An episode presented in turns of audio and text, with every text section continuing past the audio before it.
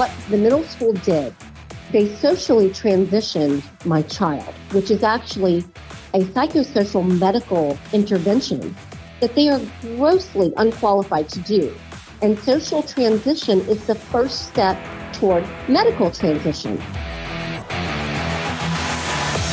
Welcome to Pod Bless America. I'm Jim. And I'm Dan. And today we're talking about parental rights. We have rights? Oh, the parents have rights. Uh, Listen, they would let you believe you don't. They would let you believe that your children are their charges, that they are allowed to raise your children, that you're not allowed to have rights in raising your children. they think that, that that they just sleep at your house. They just right, right. You know what? The school doesn't want to pay for them to sleep there overnight, so they're going to let you sleep with with you. But then when they come back, all's off the table. Well, listen, we've got a couple guests here today who are not only talking the talk here, but they are walking the walk. And They're in they the fight. They are on the front lines of the fight.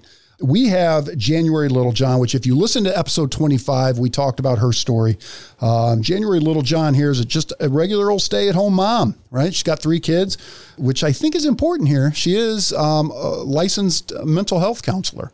She's in the middle of a federal lawsuit right now with the Leon County School District over parental rights. Joining her is going to be her attorney, Vernadette Broyles, who is the president and general counsel of the Child and Parental Rights Campaign.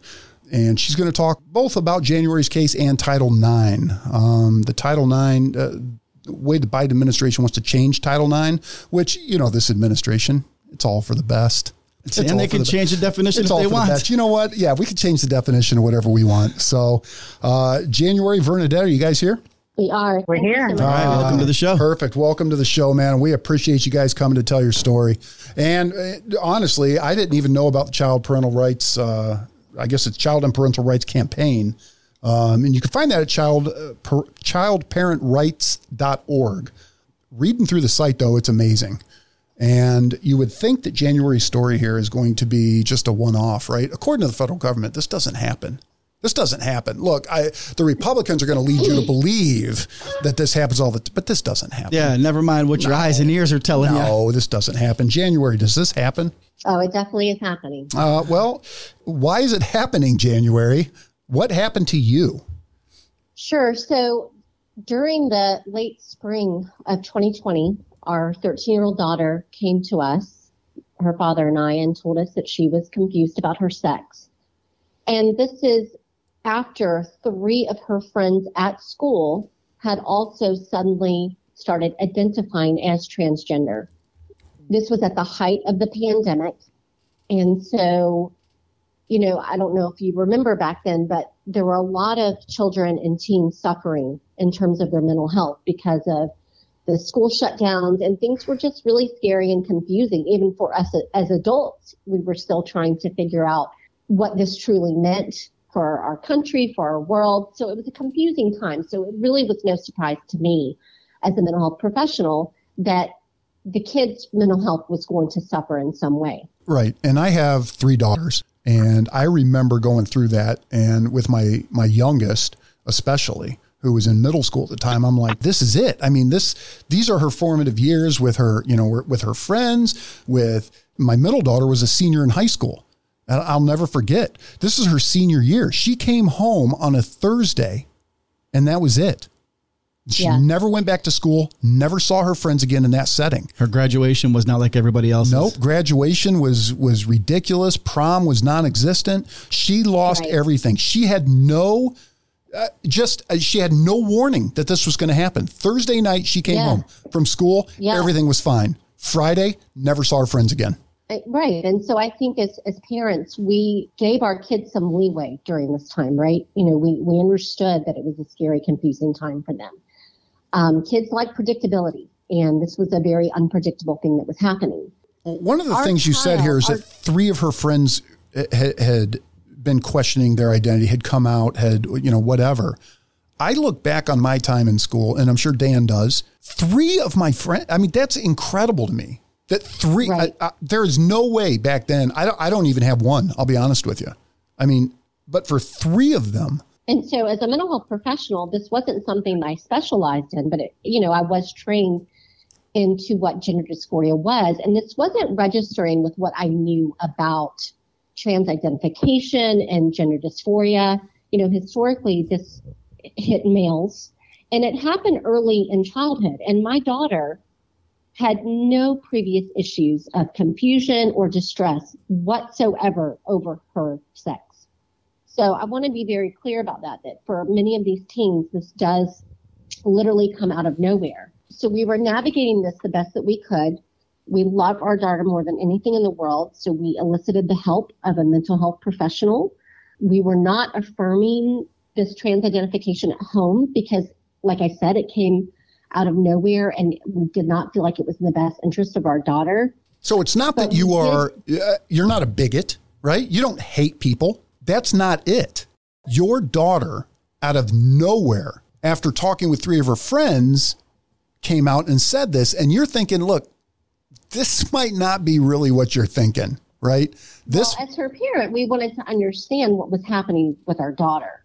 Which is why you enlisted the help. Well, emotionally, that's correct. She was not doing well emotionally, which you know we thought could be due to the COVID shutdowns and other things that she was experiencing with the online learning. Um, but that's the bottom line: is we were confused about her reaction and what was happening, and so we did elicit the help of a mental professional. Now, when school started, we knew that she wanted to go by a different name, but like I said, we were not affirming at home, but we didn't feel like we could prevent her from going by a nickname at school.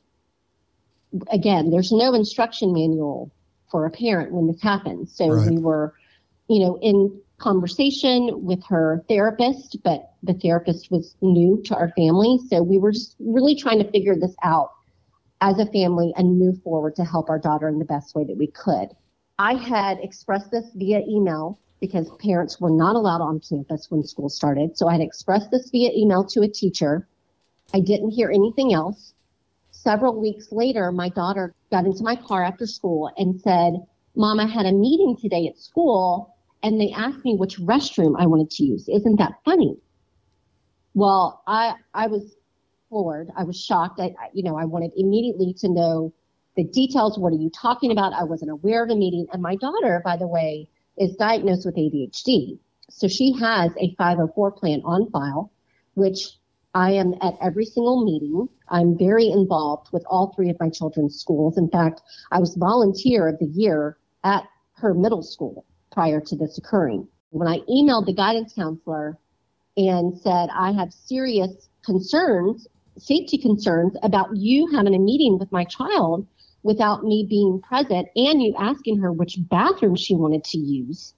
I was received a phone call with both the guidance counselor and the vice principal, and I was told that by law, my daughter had to be the one to authorize my notification of the meeting or attendance to the meeting.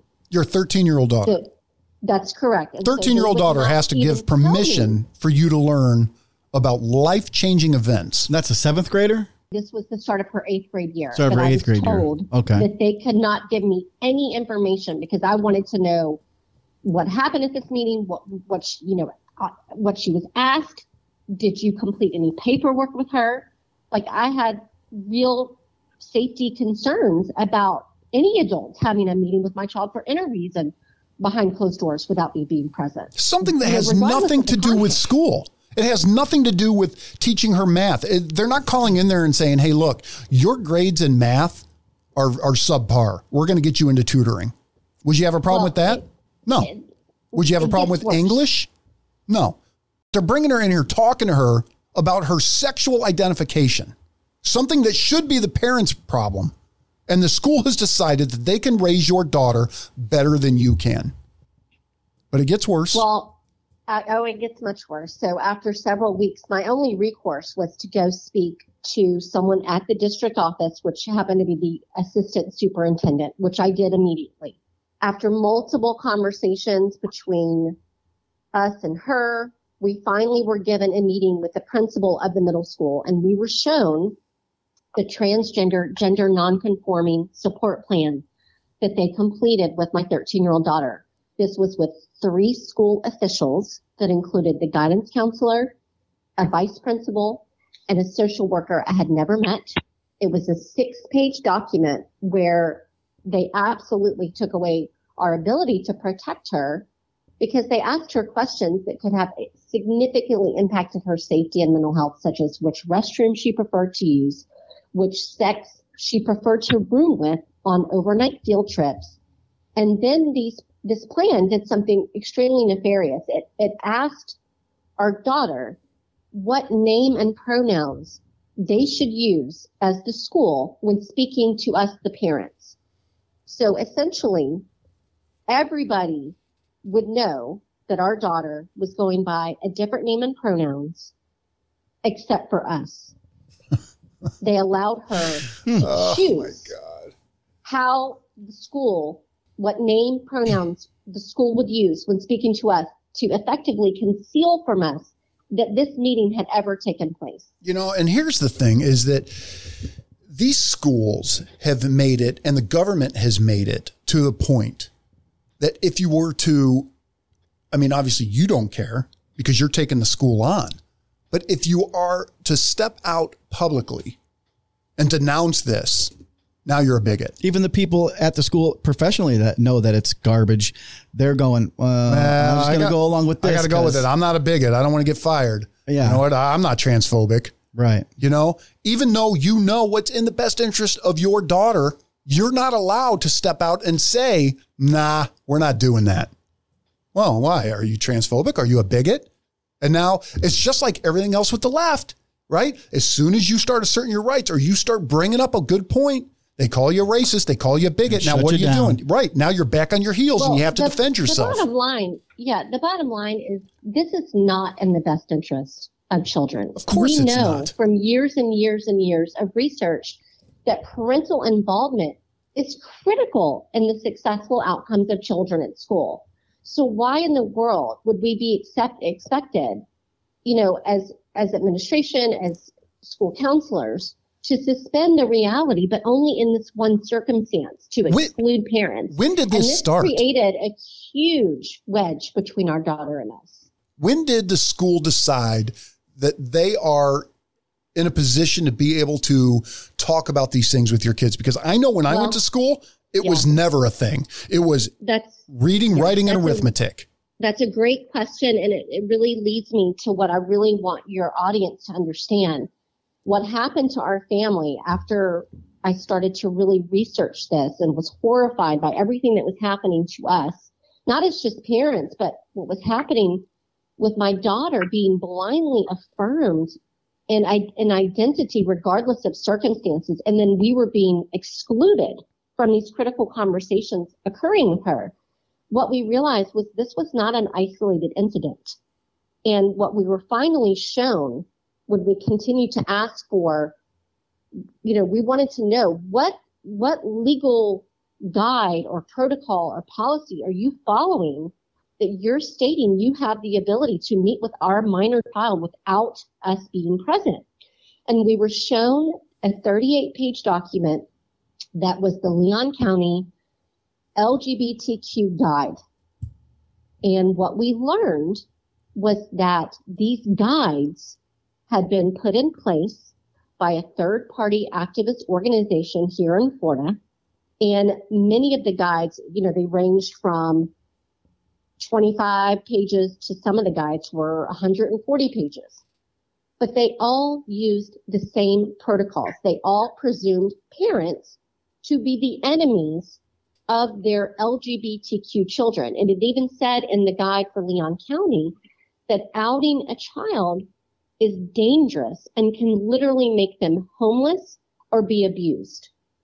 And you know, I want to just jump in here real quick for something that that January is sharing, Got so much. um. Dan and Jim, is that it's not. This is at the end of the day, it's really not a political issue in the sense that we've talked to parents on not just the right but also the left as well, and all parts of the political spectrum that are not okay with school officials, government officials usurping their authority to to make these fundamental decisions for their children. It's really it's it's one of these issues where you know we can find real, there's real common ground amongst parents on all parts of the political spectrum. Well, am I wrong in I, you don't hear about many of these stories about a junior in high school or a senior in high school right? Where the school has come to them and said, Hey, look, it's fine. You can be whoever you want. These stories are coming out with middle school kids and elementary school kids when they're at their most vulnerable, when they've been told their whole lives that, listen, you need to respect your teachers. You need to listen to your teachers. You know, you don't talk back to your teachers. And now these are the very same teachers that are putting this garbage in these kids' heads that look, you can be whatever you want. It, well, it, and it's it's not just the teachers, guys. You have to understand that gender ideology, which is what you're referring to, this notion that a child can be born in the wrong body, and that the only way to alleviate this distress is to change the body instead of changing the mind. I, I misspoke. This is in, I misspoke. This is this is infiltrated every aspect of our culture. Correct. So yes, there are some activist teachers pushing this. When However, I say teachers, I just from this point on, when I say teachers, I mean the administration also.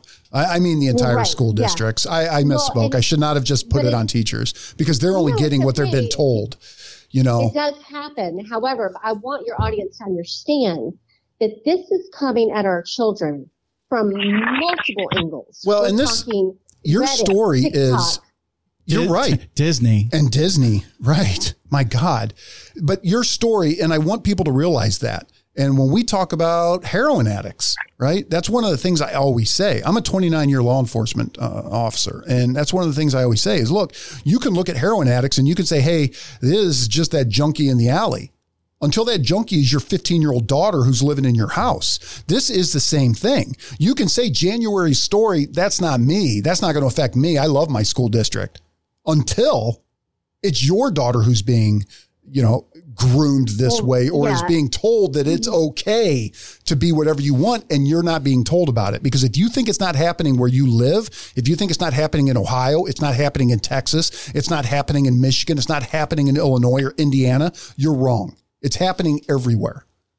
Oh, 100%. And what we've learned after two years now plus of research is this has become a social contagion among our most vulnerable children it's you know it's it's the kids that have been bullied or have previous trauma. Many of these kids have other co-occurring mental health issues, and instead of addressing the root cause of those issues, these kids have been swept up into a contagion to believe that their issue is gender. And so these kids are really in a lot of emotional pain and they truly believe that transitioning is the only way to alleviate that pain. And this is being confirmed by doctors, psychologists, counselors who are complicit in this. And what I want your, your audience to also understand is what the, the middle school did.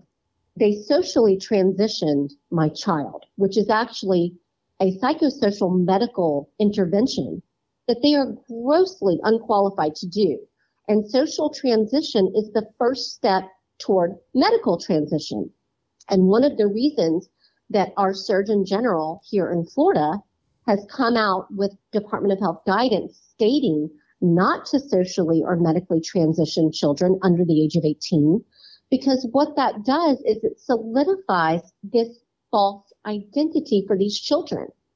If you are experimenting and having an identity crisis at in adolescence, which that is a normal part of adolescent behavior, when you come out and start identifying as transgender, it is not the same as just trying on goth clothing. When you've convinced everybody around you of this and, and you're affirmed in this, how do you then walk that back? How right. do you then go to those teachers who affirmed you and told you how brave you are when weeks prior, when you were identifying as a girl, you weren't brave or celebrated? Right. This is why this is incredibly harmful. And this is not a benign intervention that these schools are doing to, to cut parents out is unforgivable. And what the, and what un, the school doesn't have to do, what these teachers, what these counselors don't have to deal with are the after effects of this, right? When, when this child is now 25 years old and realizes that they've made a grievous mistake and and God help them if they've gotten surgery or something like that. Um, I don't know if you guys have seen uh, Matt Walsh's um, documentary on what Yes. is a woman. Yes. And I mean, Oh, yeah. he has got a person on there who transitioned. I believe it was a male to a female who now regrets with everything they are that they did this. Yeah, it was female to male. That's Scott Newgent. And, you know, Female to male. transitioners, there are more and more of them speaking out. That's what you're, you're talking about is someone who has had a medical transition procedure done and then they came to realize that it did not fix their pain. And I think that that's really important because we should have the utmost compassion for these children who are struggling with confusion over their sex. Absolutely. I agree. And that is really important, but they need mental health treatment, That- not hormones. and that's the problem, right? They're not getting that. They're getting it from the schools who are just as soon as you say that you're confused, they're like, "Oh, we got the we got the cure for you." Got one on the got on the hook. Yeah, we got one on the hook here. We got we got the cure for you. You know what? You know what, young lady? You're going to become a boy now and you're going to feel so much better. But then they don't have to deal with all the problems that the parents have to deal with. They don't have to deal with the regret later on. They can just say, "Oh, we did a great thing here. We protected this girl from her evil parents." It's disgusting. So, how did you get Well, hooked up with the with the child and parental rights campaign? Well, I'll tell you, we tried very hard to resolve this with the school, school district before we even sought out any legal help. And so it was really just by word of mouth um, after we had done a great deal of research. Because w- once you pull the curtain away from what gender, quote unquote, gender affirming care really means, parents soon realize the horrors of their children potentially becoming lifelong medical patients on experimental puberty blockers and cross-sex hormones. And many of which we don't even know the long-term effects because this experiment is happening in real time. But what we do know is that these drugs, at the very least, sterilize the children. And in many cases, they destroy their future sexual functioning. So parents like us that are simply trying to understand what is happening with their children and then trying to protect their child from devastating consequences of, of medical interventions, it's really, really important that parents not only understand what's happening, but they understand what their options are. And I can't believe that's I can't believe that's controversial, right? Everything you just said makes so much perfect sense. I can't believe people can look at that and go, "Well, Well, you know, the problem is the problem is like the episode we did, or I think it was in 25. Yeah. I think it was when we were talking about the the parental rights bill in Florida that Disney, you know, the companies like that, you've got a senior leadership, uh, a girl who is in senior leadership position there who comes out and says, well, she has two kids and one's transgender and one's pansexual. I'm like, come on, man. That is you pushing that on them. That is not your kids coming out and doing this, right? But you are so woke. You want to be the one who says, "Oh, look at me. I'm so woke. I'm carrying the so- flag for it." Yeah, I'm carrying the flag, man. This is this is the new America." And Well, those kids are going to grow up to be destroyed And like she said, in the system, on on the medications, on the trials, For on the everything, rest of their lives. That's not fair. until they listen. Well, and and the- what's the suicide rates, January? Do you know? Well, that's suicide has been weaponized, and that is one of the the hardest aspects of all of this for me as a mental health professional because this population is at risk of suicide, but it's not because they're not being affirmed. It's because of the co-occurring mental health issues, significant mental health issues like unresolved trauma, anxiety. Up to 40% of these girls are on the autism spectrum. The other thing Wow. that most people don't realize Is that right? some of the best research. Did you say forty have- percent of those girls are on to autism? 40% of these girls that are in the social contagion are autistic. And what one thing that people don't talk about enough, some of the best research that we have comes out of Sweden. The Dutch have studied this tremendously. And what they found was that the suicide rate actually increases post transition. Right. And the Dutch are very, very accepting of transgender identities, transgender treatments. So for them to have uncovered that post transition, it's the, the suicide rate is almost 20 times that of the normal population. That should, that should be a huge red flag that this population's fundamental mental health needs are not being addressed. That study shoot that Darren is talking about is out of Sweden, which, which is a very, a, you know, a very progressive country, very accepting of, of different lifestyles. So it, it, it really Yes, is sorry, touching on something I important. said the wrong.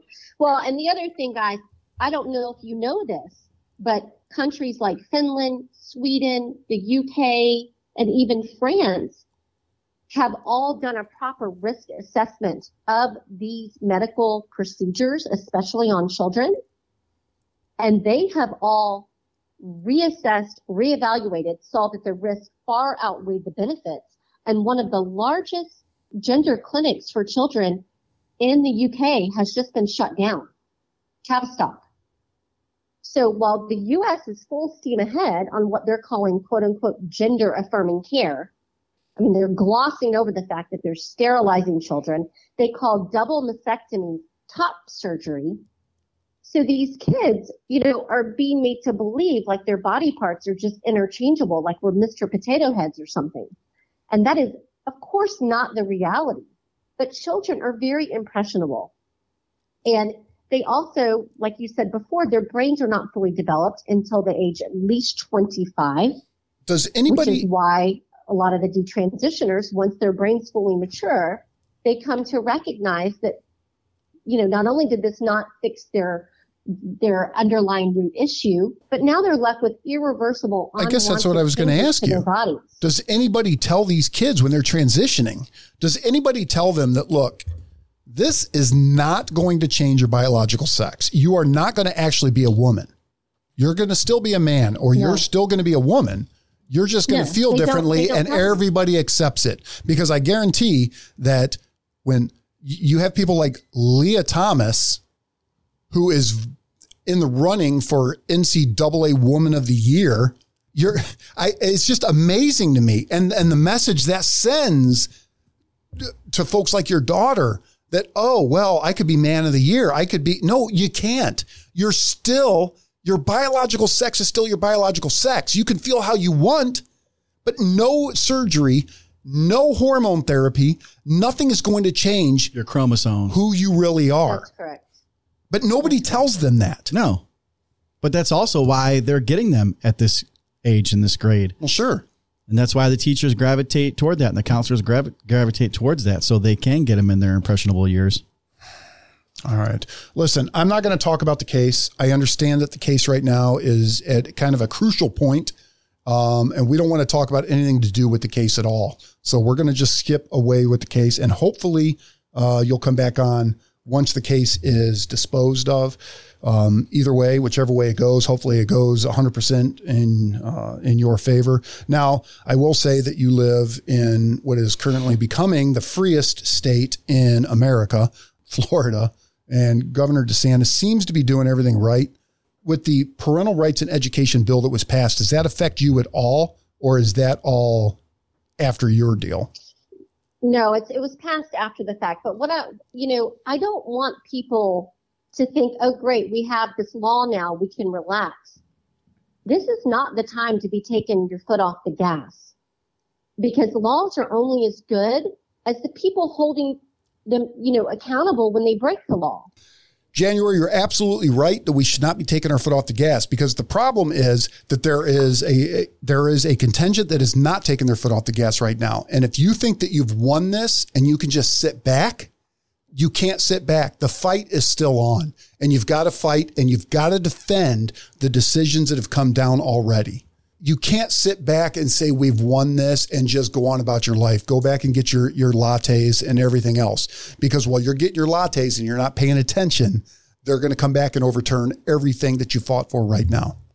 Yeah, hundred percent. And I would love for Vernadette to really get into the nuts and bolts of what the Biden administration is trying to change in terms of Title IX. Yeah, for sure. And let's get into that. So we got the Child and Parental Rights campaign, who is basically fighting for every single one of you parents out there, even though you don't know it yet, right?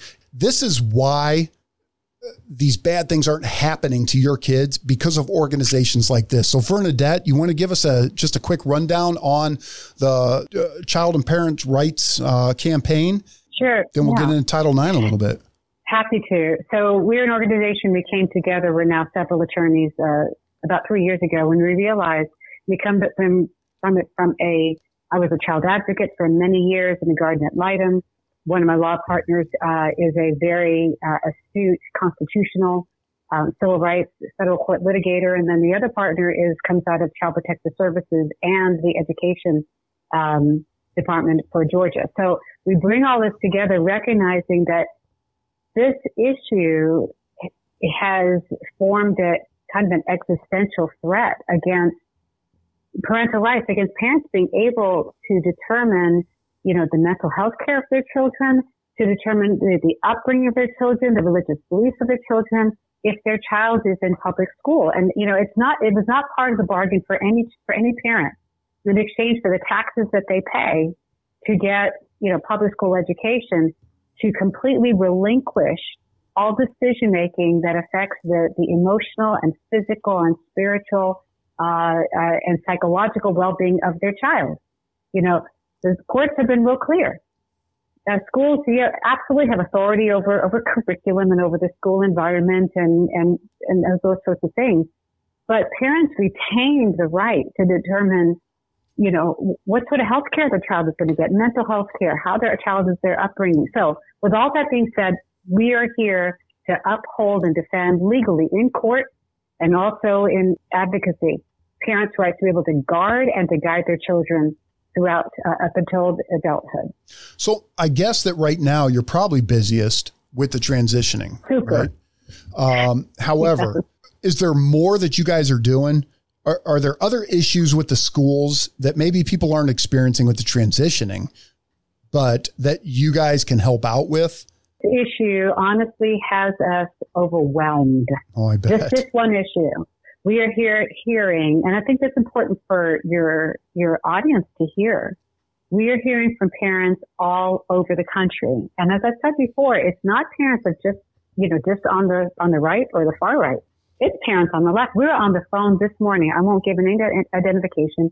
This morning for two hours on with a very much, very much left leaning, lifelong long Democrat family in a very blue part of the country um, that we're going to be working with having the same exact, exact experience and compliance. Their, their daughter, around almost the same exact age, because, you know, transitioned at school, that notice to them, you know, over their objections, almost the same thing. And again, completely part of the, of the political spectrum. You know, but here's what they have in common. And they I, love their child. I just want to point out that this is not, when we talk about this, it's not a left versus right issue.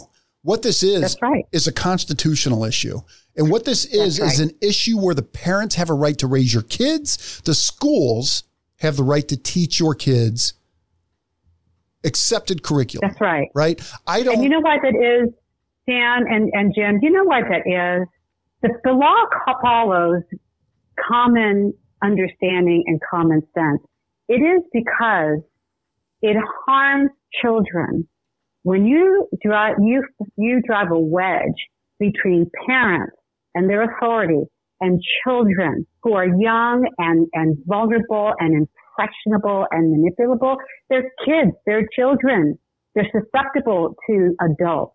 When you drive a wedge between them and the adults that love them the most, know them the best, and are authorized in law to guard them and to guide them, that harms children. Right. They and may think not in the only, short term that, that, yeah. Not only that harms children. This isn't just other adults, right? You're talking about adults that these children trust as much as their parents, that they're being guided by almost as much as their parents, their teachers. They're trusting them. They're trusting the schools. So if the teacher says it, well, it must be true. It must be true. Yeah, I, that's that is what makes it so insidious is that these are authority figures in the life yes. of these children. Yes. And you know, you know, for some of these these teachers or educators, they may think, uh, you know, that they're doing good, uh, but but in, in truth, you have to just step back and realize they don't belong to you. They don't. They don't belong yes, to the school yes, system. That is These what we children say. Belong to parents. Right. You have my kids for eight hours a day. That's it. They come home and what I teach them at home, that's got to trump what the school's teaching them, right? They don't come home. I don't teach them about English. I don't teach them mathematics. I might help with their homework. Well, to a point, my mathematics are not very strong, if we're being honest. Uh, but let me teach my children how to be good citizens, how to grow up. You teach them how to use proper English. That's all I want from the school. Vernadette, when you were in school, how many of your teachers, do you know how many of your teachers had how many kids? You know, when I was a kid, we would refer to our teachers as, you know, Mr. and Miss, mm-hmm. whatever, Smith, Jones. How many of your teachers showed you we pictures? Had, we didn't. We didn't know all these personal things about our teachers, right. and we, we really didn't need it to know. How many showed you pictures but, of their husbands or their wives? You How know, ma- again, we, we did. Correct. We didn't cross those boundaries, and because that's the problem. Not, is that we're right. crossing boundaries now with these with children, and that is not the place of schools. But you know what I really want to talk about right now with the audience is understanding what's the train that is coming down the track with our children strapped to the rails. Well, and that's right. And Title that IX is, is, the train that's coming down the tracks with no lights on and the gates aren't down. Yeah. Right? You think everything's safe and you're right. about to cross those tracks and that train's going to blindside you with no lights on. Well, I'll let you explain Title IX. You're in a better place to explain sure. Title IX than I am. So, what was Title IX in 1970? I think it was two. Uh, Title yeah. IX. What did Title IX initially establish to do in a perfect world? Well, I'm impressed. You all have done your homework. Good, good. Oh, a little bit. We try. I, I, give yeah. them. I give them notes. it's Dan. Well, I just show up. My good. I just show up. So Title IX in 1972, it was the, the Education Amendment, and it was it was passed and, and effectively to um, protect the educational opportunities of girls and women. It, it, what it actually said was that it, it, prohibits discrimination on the basis of sex. That's basically what Title IX says. So all the can't scholarships can't all the scholarships can't just go to men. Right. Exactly. Right? Exactly. Right. women have all to have the, equal know, opportunity.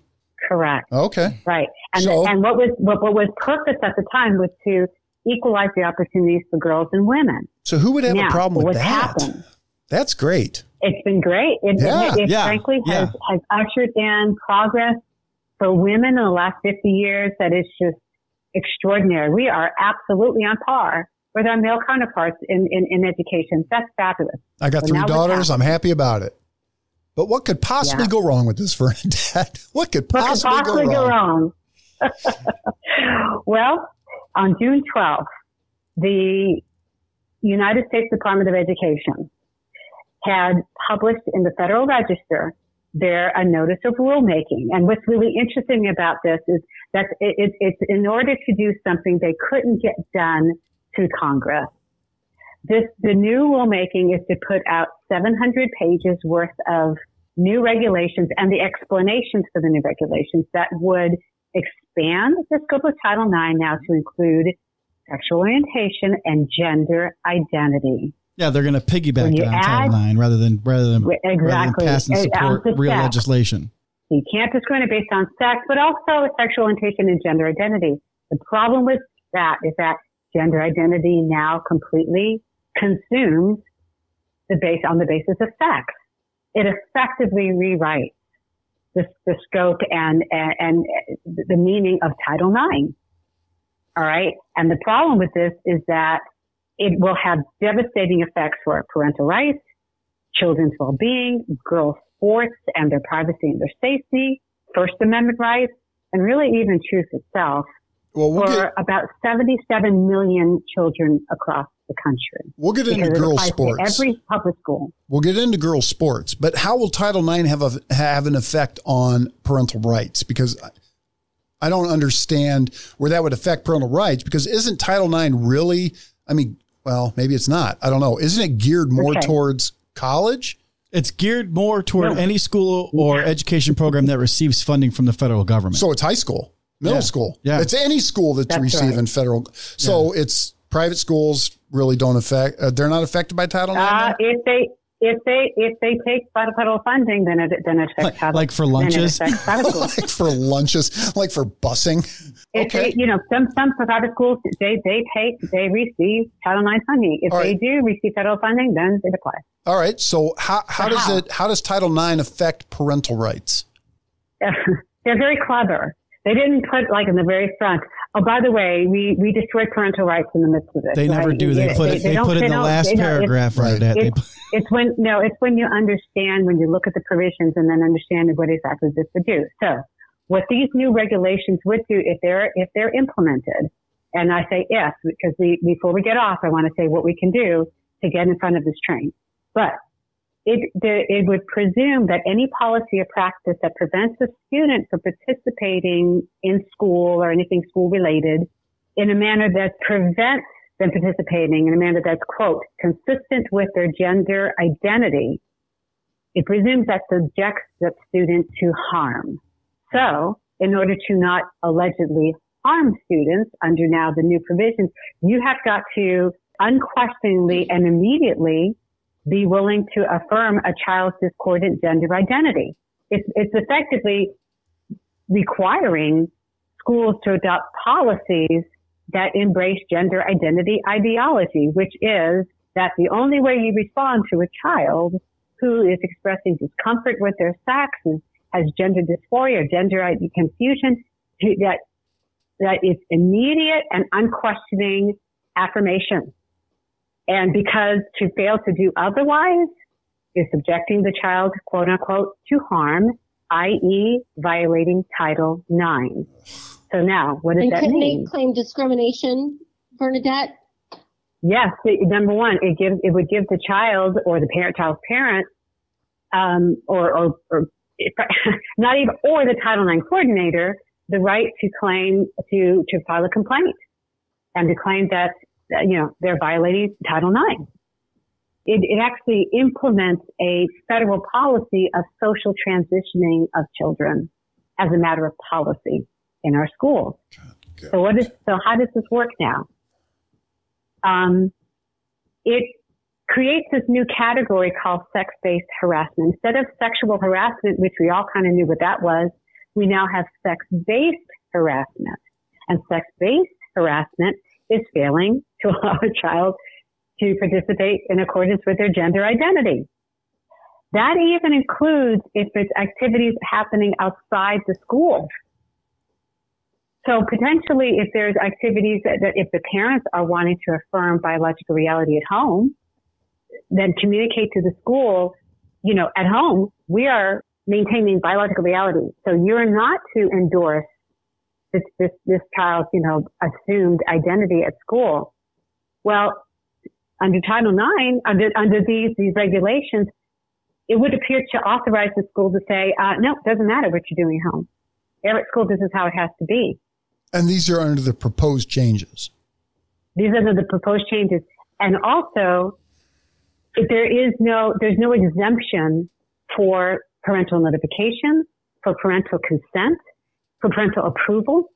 So Title no IX would if parents effectively object. it would effectively overturn any laws passed like Florida.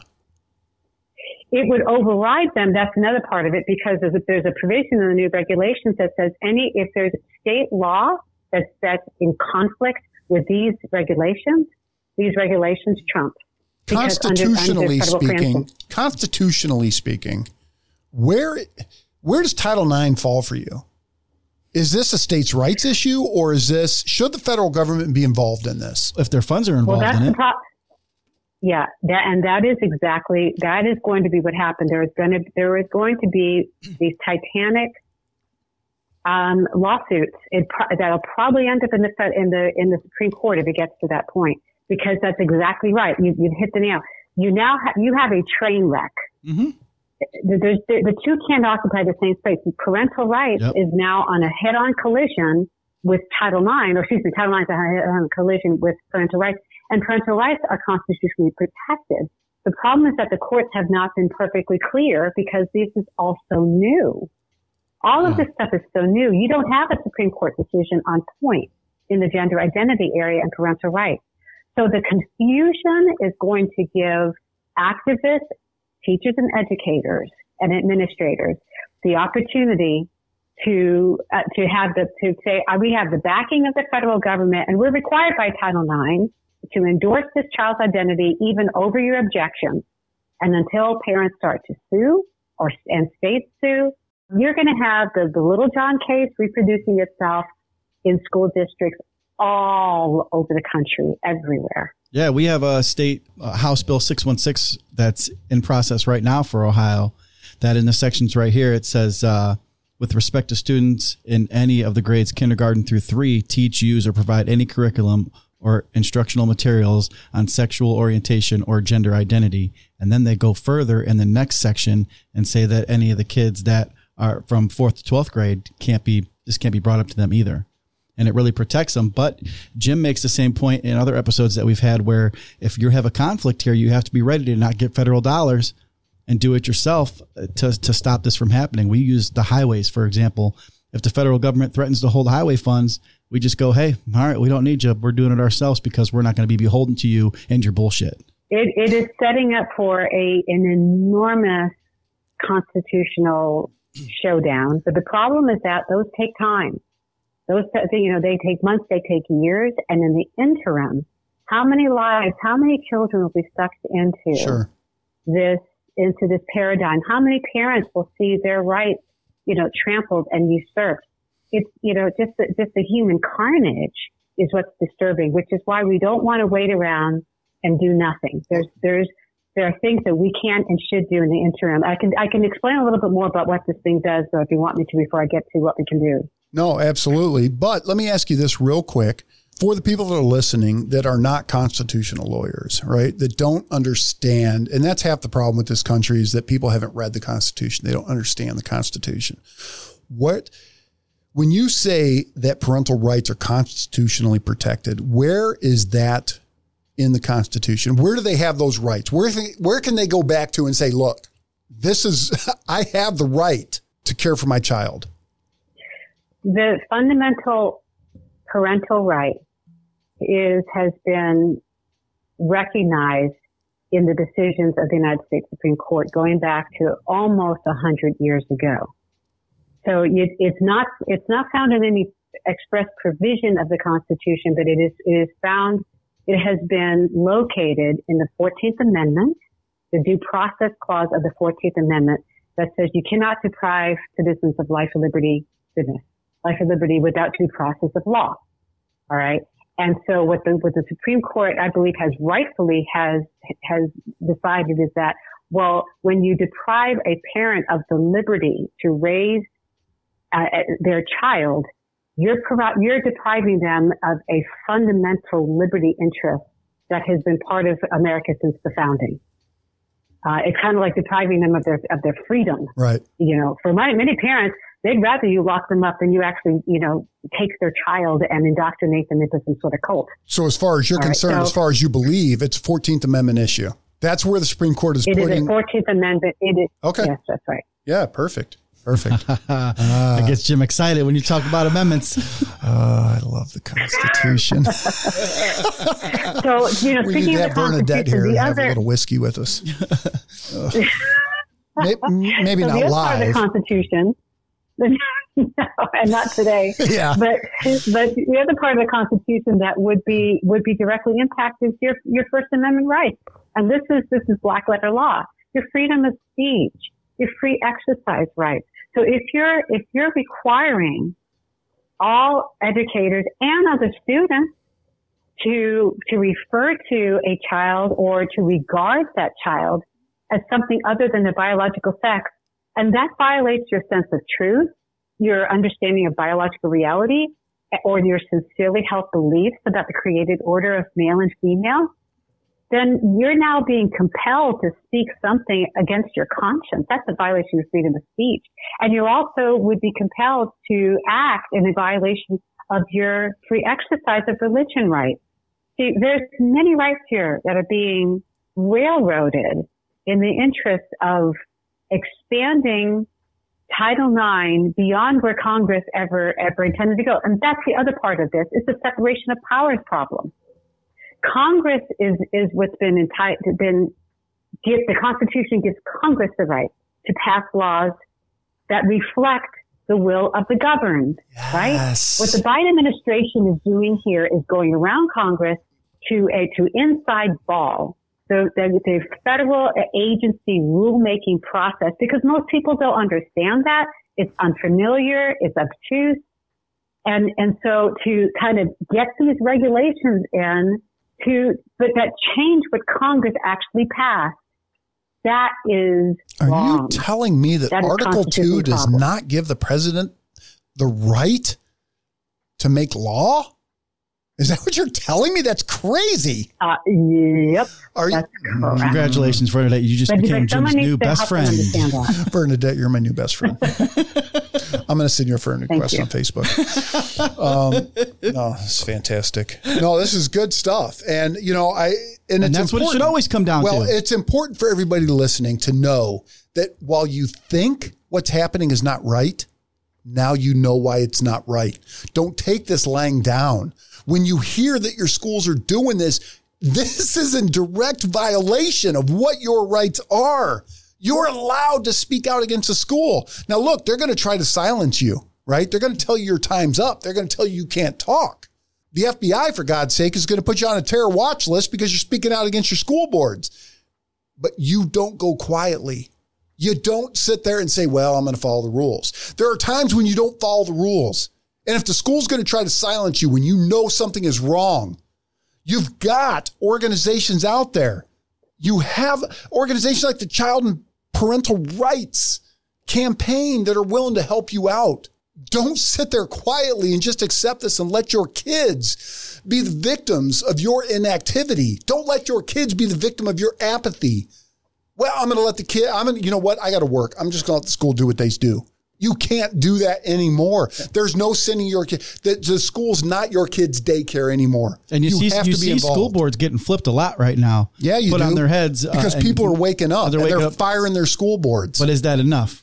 I don't Those know. people that get in there, they have to do more. So Vernadette, what can well, we do? That's, yeah, that's a great question, guys. Is that enough? And I do think as parents, you need to be inoculating your children from this. That's and I right. know Vernadette will give some specific steps as well. Um, but you know, you have to be having these convers- conversations. And before I spoke out, and I'm so grateful more and more parents are now speaking out. You know, you mentioned this before. They counted on us being ashamed or scared. But I'm here to empower parents and tell them there is no shame in trying to protect your children. That is our number one job. And we are it's our only job. Truth.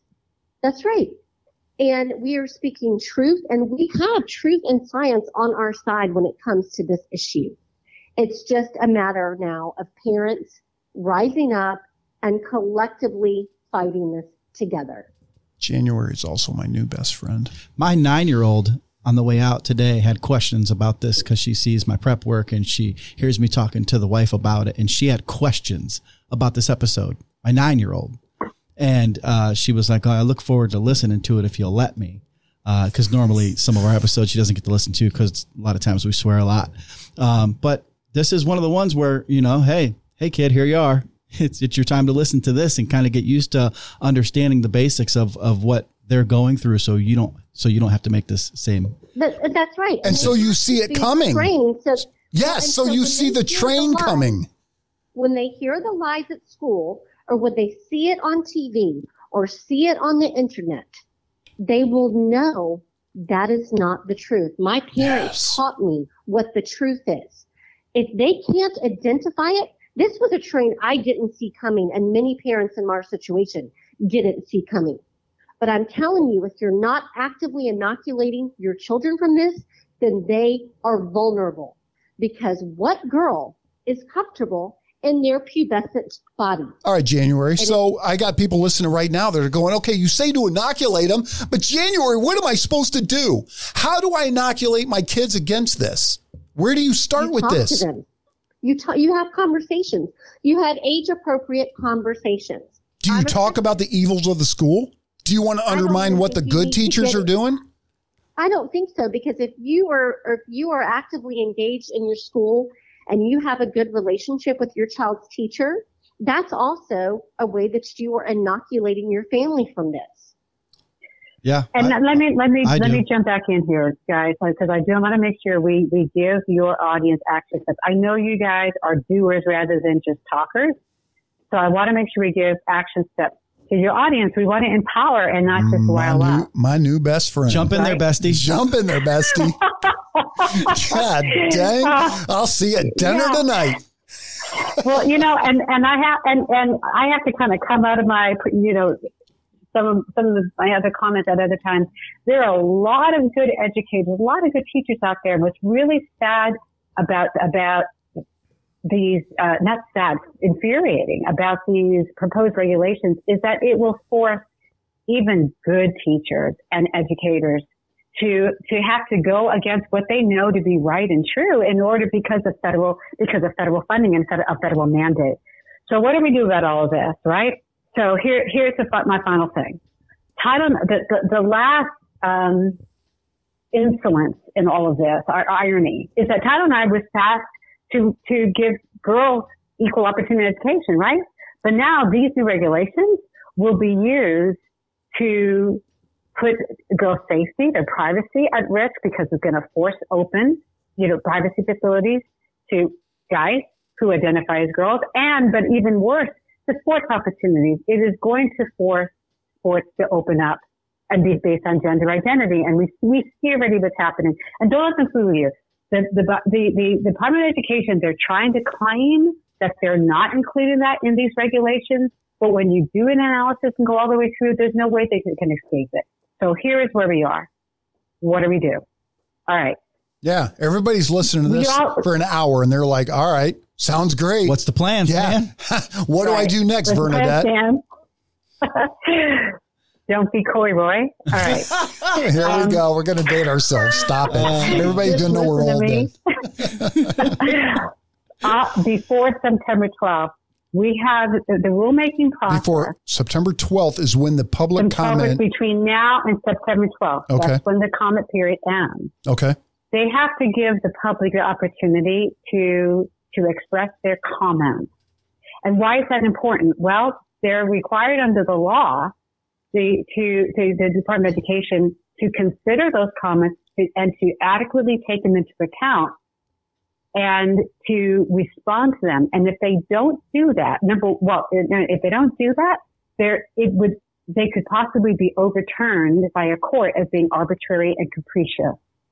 All right. So, number that, one, was, that was going to be my question is what do you say to all those people that are like, look, it doesn't matter, right? Their decision's does made. matter. It, their it matters decision's for made. two reasons. It matters for two reasons. Number one, you we seed the reasons for because they're, they're going to be sued if they go for this. It, it, trust me, whether it's a state or whether it's a, an organization or whether it's parents, there's going to be lawsuits. But it seeds in the record the it, you know basis for sue, for suing them or for overturning them All as right. arbitrary and capricious because they've not taken taken into account things that Congress never thought Yes. of. And now the this is unintended consequences. It's a little off, but this is exactly what I say about voting, right? For the conservatives out there, for the for the people that are are worried uh, about how this country's going, and they're like, "Look, I'm not even going to vote anymore. I don't I don't believe in voting. It doesn't matter." At that point, you give them what they want. You give them a legitimate victory. If you don't speak out against Title IX, if you don't get your your comment on record, Apathy. you're giving them what they want. They're able to go back and say, now, look, nobody cares. All the comments we have are positive. Because those of you that believe That's right. that the comments don't matter, if you don't comment, you give them a legitimate victory. You have to make them cheat. You have to give them Absolutely. your comments. You have to tell them, I don't agree with this. And you have to make them cheat. But I- because if you don't, Absolutely. they're going to win. I feel like I'm going to get the, the, the Board of Education phone number to call and comment. And then I'm just going to ring and this is going to be like, the voicemail belonging to the Board of Education is full and No, it not accepting work that way. anymore. Exactly. That's what I feel like is going to happen. No. All right. No, it doesn't work that way. right. And, here, and so, and, So and, how you know, does I it would, work? We would love to see if they, they get a million comments. If they get, what if they got, two, what, if they get, what if two million parents would comment in? Number one, when you get that, if you get a quantity, a large quantity, it actually, it slows them down. It would, it, it could cause a delay. It very likely would cause a delay because they, they have to actually go through the comments. All right. We've got the possibility of, of flipping Congress in a few months. Sure. Okay. So, I mean, there are actually things that could happen that where, where delay could be, could be actionable. All right. Or even the possibility of reconsideration. Again, they have an election coming up. And if there is a groundswell, look what happened in Virginia.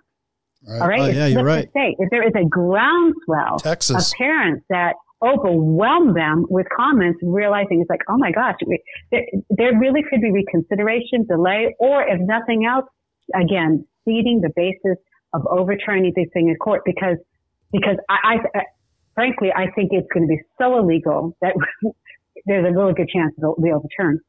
But So- you have to have the evidence. So how do we comment? How do people comment? So there's um there's a website, and I'm going to make it easy, but I'll tell you how the process works. There's a website that the United States Department of Education has a website where they give the opportunity to act either load up a comment, like you write a good letter, you know, write it all out, make it nice, and then they can upload it, or you can you can input, you can just type in your comment in the, in their portal. I think it's better to have it written up first and be really thoughtful, and and then and upload it to make it easier we're putting on our website, and because I, I frankly I can't spit out the long, you know, Federal Register website over the over this uh, interview, but I can just give you our website where you're gonna. There's a button on there that'll take you right to their website on the Federal Register. There's one on the Federal Register. There's one on the Department of Education. We like the Federal Register one. So I'm on the Child and Parental Rights campaign uh, website right now. Where would people go right now to to get that information from you? Yeah, so go to um, childparentrights.org, Mhm. and it should be right there on the homepage because we're we're really kind of making this front and center. Okay. And you're going to see there, you know, a little explanation, you know, you know, an understanding, a, a tutorial on the the comment process, and then boom, a a button that you can click on that'll take you to the Federal Register site. You can put your comment in there. In Do there. you guys It'll be have- actually really quite straightforward. Do you have a letter that people can Copy, either paste? copy paste or use We the bullet points? We do. Now, we my do. Problem with have all- this, what do you think of this? My problem with this is always that if a congressman gets a form letter and it's Ah. 100 letters, the exact same wording, they just disregard them.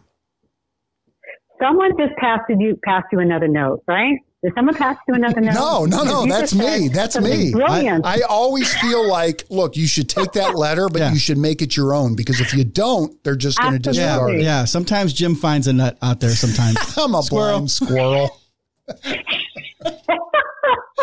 Even the blind, the blind squirrel, right? You're, I'm the blind you're squirrel. I'm the absolutely broken clock. on, Jim. In fact, in this scenario, more even than in Congress, because just they they they're not they don't have to answer just uh, you know reproduced form letters. They then they'll just send out a reproduced form response. All right, it is unique stories, evidence, links to inf- important information, unique stories. My child has this, this. My parent, my, my family would be, you know, harmed b- because of this reason. I mean, unique stories, specific. All right. And, and, and on each topic, you know, your, your religious liberty, your free, your, your child's, um, free speech right, your child, your, your parental right, um, your, your, your daughter's sports opportunity. You know, Right. I'm concerned that a scholarship, whatever. So take the Lay information that out. childparentrights.org has for you, take the parts of it that you want to get out there, but you got to put your own story in there. You got to put your own words in there because if you don't, and we make it easy because this is what we've got. We've got we've got resources up. We've got a legal analysis. We got a call to action that explains all this, but we have comment starters for parents, for community leaders, for educators, because they're educators that are not going to be okay with this. And, and a comment started which just kind of feeds you with the kind of information that you should include, but doesn't tell you what to say. It Tells you the type of information to include, but not, it doesn't sort of, you know, put words in your mouth and you can create your own comment, your own story. So all of that is. I actually is just clicked on it. The resources are fantastic. Really. I mean, the very first thing is one thing January talked about, right? The myth about suicide and gender dysphoria children. Wow. You guys have a lot of information here.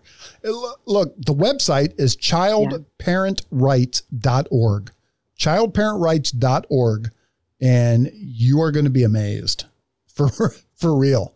This isn't Ugh. There really is in, in the you know in the in the resource in the resources area. There's a, a school resource guide for appropriate policies for schools that explains the whole transgender issue in schools. It's a 48 page guide that was reviewed by 14 medical professionals.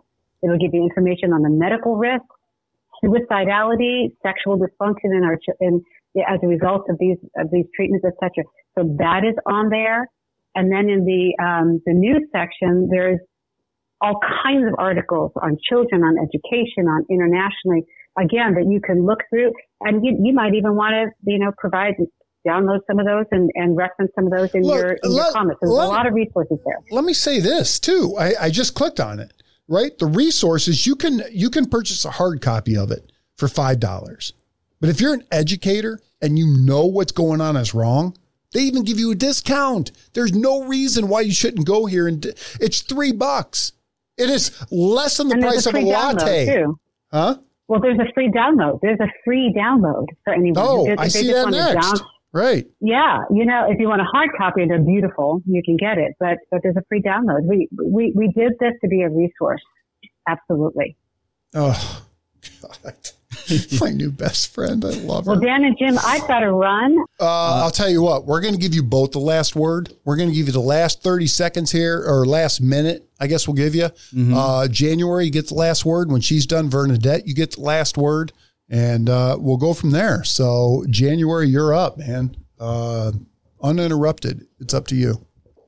Well, thank you all so much for having us and uh, allowing us to give your audience some information. This is just really, really important that parents understand what is happening, you know, not just in schools, but within our culture right now, because our children are at risk and they are being preyed upon. We are manufacturing children who are confused over their sex and may believe a lie that medical transition is for them. And I'm here to be a resource to parents and to let people know that there is hope that many, many parents, even when they find themselves in this situation, are able to get their children to desist and to put their children back on a path of self love and um, loving their bodies that God put them in.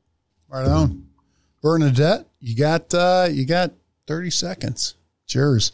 Well, you know, I believe that children today are having an identity crisis in part, not entirely, but in part because parents have had an identity crisis. And until we stop and recognize who we are, what our role is in the life of a child and how we've been authorized to, to guide and to guard our children, our children are going to continue to struggle. So it is up to us to step up, walk into our identity. And I believe parents are beginning to do that all over the country. That is the most encouraging thing that I've encountered over the last four years since I've gotten into this issue is that parents are waking up on all sides of the spectrum. And, uh, and so I commend you guys for bringing attention to this issue. It's only going to grow larger. And I believe we have a chance to push this back and to really bring our children back from the brink. Thanks so much. All right on, man. We appreciate you guys. January, I want to clear one thing up. Uh, you said that you are a resource. Is there a way that parents can contact you or should they go through childparentrights.org? Yes. I mean, parents have found me on social media, but they can contact me through our attorneys and I'm happy to put them in touch with resources to help them and, and help them navigate this crisis with their children. All right. Right on. Matt, we appreciate you guys. Seriously, it's- it's more than been you cool. know. Yeah, it has. Um, we'd Thank love to you so have you much. back. Yeah, we'd love to have you back once the uh, conclusion of the case, um, or you know, whenever. I mean, if you decide you want to talk about something else, you let us know. We'll have you right back on.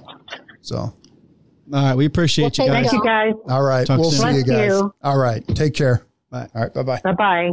Man, What a what a cross to bear for these people that had no idea they were going to be the tip of the spear seriously, for this kind Seriously. of bullshit they got to go seriously, through. January woke up one day, and her life was normal. Her kid came home, and now she's involved in this. Right now, she's involved. She's fighting for every single parent out there that is like, man, I think my school's fucking up. She is the one. She's fighting for you. Vernadette is fighting for you. Childparentrights.org is fighting for you. But January woke up that day like a normal day. And then all of a sudden, Yeah, you know, she had a fight on her hands, and I and I don't know what they want the outcome of the litigation to be because it's not going to be financial. I don't think it's you know I what has to be the outcome. I don't know, but it's probably not cheap. no. But you know what? I think childparentrights.org is probably picking it up. I- They're I the ones know. that are cr- they're bearing that cross. I don't know, and I don't know what what the outcome of that litigation should be. Besides maybe the school being corrected on how they're going to handle it because of this law or the next law or whatever. It's it's tough. It could be used. It could be used as precedent. You know. I'll, I'll I'll tell you this though. That January is not one of those parents that's sitting back here just saying, telling her friends at the bar or telling her friends in her wine group, "Oh, this is so messed up. What's happening?" Nope. She's you know what? something. Yeah, she's going fucking full on, man. She is national. She's got a a powerful law group fighting for her. She's not going to sit down. She's not waiting for the. She's not like, oh well, Someone oh, else will do it. oh well, you took care of my kid. I don't care anymore. Nope. She's fighting for you. Everybody who's listening to this, she's fighting for your kids. Dude, I tell you, man. You think I'm joking? Like Vernadette is one of my best friends now. Yeah. January, I, I seriously, I want to sit down with both of them over a bottle of whiskey. I do, dude. Oh, you know, you don't realize how bad it is. Think about your daughter, Mm-hmm. right? If she came home one day and said, "Hey, my school is telling me I can be a boy now," you would be like, you'd be overwhelmed. You'd be like, "Well, fuck, where do I start with this?" You call the school and they're like, "Ah, we can't talk to you." You're like, "Well, okay, I tried." Nope, nope. There is more you can do, and you don't take that shit laying down. You're the parent. This is your kid. Be like, St. Peter's it is. dude. Yeah, well, I guess I'm going to pull them out. Well- okay, so you pull them out and you go to your own school, but now every other kid after your kid has to deal with this. Yeah, it's up to you. Look, man, there's a, there, there, oh, I'm going to give him a free plug. 30secondsout.com. I buy stickers from them. There's nobody coming. It's up to us. There's nobody coming to save you. It's up to you to save yourself and to save everybody after you. There's nobody coming. Don't assume somebody's coming to help you. and that's funny because you say that on a lot of different opinions. Not a lot. Just that you know. No, hey, I'm it's not- up to you. Nobody's nobody's coming. From, Yeah. From from from your rights from this, your rights from that. Nobody's coming. That situation. yeah. Nobody gives a fuck. It's up to you. Yep. It's up to you to protect yourself and your family. It's up to you to protect everybody who's coming after you, who's coming through this same shit. You can't sit there anymore and say, look, somebody else will take care of this. You can't do it.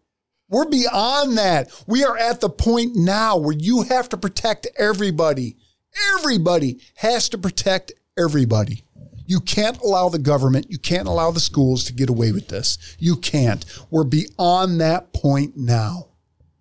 In January, she is one who has said, look, nah, not on my watch. Mm.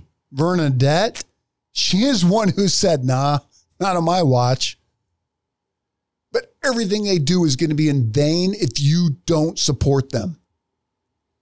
They can't do it by themselves. You have to step up. You have to step up and get involved. or just be schooled enough to understand the, the situation and what you can do when you're talking to other people about it that might want to step up. If you're not the step upper, but you understand what's going on, then you can then you can you, Then direct those people Yeah. where to step up. That's right. Right? Yep. You know what? Just like in the military, you got war fighters, you got guys that want to go out there and kill people, and you got people that are in service and support. They're like, look, I can't kill nobody. I'm going to tell you where those people are. You got to kill. right. Okay. Now, don't misunderstand. This is Dan's. This is Dan's biggest gripe. You shouldn't have to explain anything, right? But I'm not saying to go out there and kill anybody. But what I'm saying is there are people in the back that don't want to be on the battlefield. There's talkers and there's doers. and there's doers. if you're in the back and you don't want to be on that battlefield, you tell people where that battlefield is and they will go and they will take care of business. even your job. I look at your job and some of the stuff that you got to put up with, and I'm like, "Psst." or even firefighters. You know, who wants to hose down the, the freeway after a bike accident? well, yeah. who who wants to have that in the back of their mind? You know, some of the shit you've seen over the years.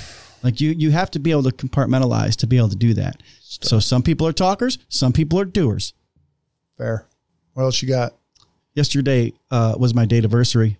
The wife and I have been holding hands for 22 years. All right. Shout out to her. Dan Wilk, what's up? Your wife is in the top one though. She's the top one though. yeah, that's right. Your wife is the top one though, bro. 22 years. Yeah. Right on, man. Yep. Congrats. How long we've been holding hands? Congrats. Yeah. All right. Thanks for sticking around, babe. Yeah. I mean, what I have going on in my life right now, I'm like, well, you know what? Fuck. All right. So, Dan, congrats, man, Thanks, on the anniversary. Thanks. Yeah, uh, no. Anniversary. Date anniversary. Oh, date anniversary. Yeah. Oh, you're going all the way back. All the way back. All That's right. 22 years. You know what? You're a good dude. Appreciate it. All right. No, well, uh, all right. So, Dan, before, uh, I mean, other than the date anniversary, anything else? No, no. I mean, I hope everyone likes How this episode. I hope everyone liked this episode and hope everybody uh, goes to goes to that website when that link is up and, and, and put something in there because if they have to listen to the people, that's the, that's where the power's at. childparentrights.org. Check it out, man. Grandkids, kids, doesn't matter. If your kids aren't the ones being affected by this, somebody else's kids are. Go to childparentrights.org and you'll get everything you need to continue that fight. So, all right. As always, we thank you guys for your support wherever you're listening to this podcast. If you could drop us a like, drop us a five star review, that really helps us out. You can find us on Facebook at Pod Bless America. And you can find us on Twitter at Jim and Dan Show. You can find us on Gettr at Pod Bless America. And you can find me at Jim at PBApodcast.com. And you can find me at Dan at PBApodcast.com. So until next time, I'm Jim I'm Dan. and Pod Bless America.